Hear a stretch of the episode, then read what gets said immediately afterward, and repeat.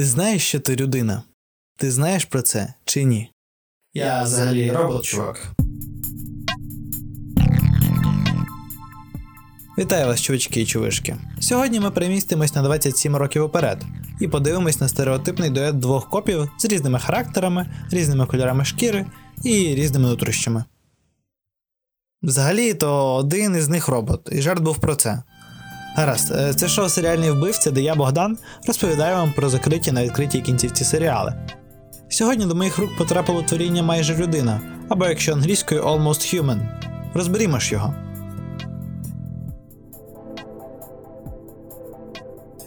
Серіал розповідає нам про роботягу копа Джона Кеннекса, який втратив свого партнера по службі не в останню чергу через андроїда.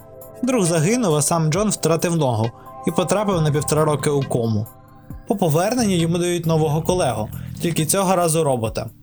Власна історія розповідає про кримінал майбутнього і стосунки людини з дуже розвиненим штучним інтелектом, який здатен навіть на емоції. Я не надто люблю ось ці всі детективні серіали про копів. Проте мені подобається серіал Касл з Натаном Фіріоном чи, наприклад, фільм Яскравість з Вілом Смітом. Я знаю, що це не найкраща історія. Загалом ці всі сюжети поєднує наявність якоїсь фішечки. В одній історії головний герой це письменник, що шукає натхнення в реальних подіях, в іншій це взагалі фентезі у суміші з нашим 21 століттям. Нашій жертві ця фішечка теж існує у вигляді світу майбутнього і нестандартного партнера нашого головного героя. Також в попередньо згаданих творах були доволі сильні актори на головних ролях. Тут це теж є. Головну роль тут виконує Карл Урбан. Ви його точно знаєте з Володаря Кілець чи з ребуту Стартреку. Або ж точно бачили його в серіалі Хлопаки. Андроїда зіграв Майкл Ерлі. З чогось прямо надвідомого він засвітився у двох епізодах серіалу Світ Дикого Заходу. Якщо говорити про творця серіалу, то його звати Джон Говард Вайман. Він взагалі у нас е, на всі руки майстер. Трохи актор, трохи продюсер, трохи сценарист і ще трохи навіть режисер. Його майже людина з'явилася одразу після закінчення іншого сайфай серіалу від Fox Межа, де Вайман займав крісло продюсера. Попри це, головним шоуранером там числиться Джей Джей Абрамс. І що цікаво, Джей Джей став одним із продюсерів дітища Ваймана. Це мені нагадує, як в Україні хрестять дітей, знаєте, давай спочатку ти мого похрестиш, а потім я твого. Що ж, той серіал Межа протримався на плаву 5 сезонів. Що ж, майже людина зробила не так. Загалом, ось що я не читався. По-перше, sci-fi це здебільшого дороге задоволення. По-друге, серіал в ефірну сітку ставили в понеділок о 8 вечора, що вважається часом для сімейного перегляду. По-третє, продакшн часто переносили, що спричиняло незручності і втрату коштів.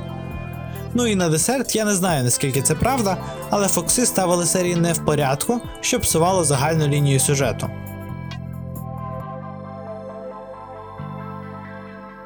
Що ж глянути ще, щоб полегшити біль від почуття незавершеності. Якщо йде саме за продюсерами, а зокрема за Абрамсом, який є доволі таки цікавим. Про зоряні війни забудемо, гаразд.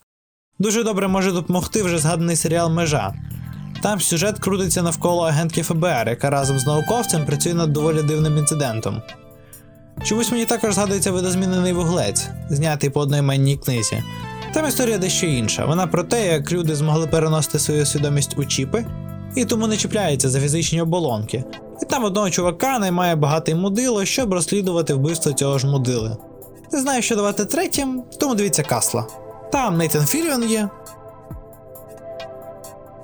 Ось так от у нас пройшов четвертий випуск. Сподіваюся, вам сподобалось. Пишіть нам про що далі розповідати, лайкайте, оцінюйте, заходьте на наші соцмережі.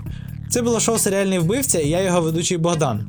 Текст вичитувала незамінна редакторка Лєра. Почуємось.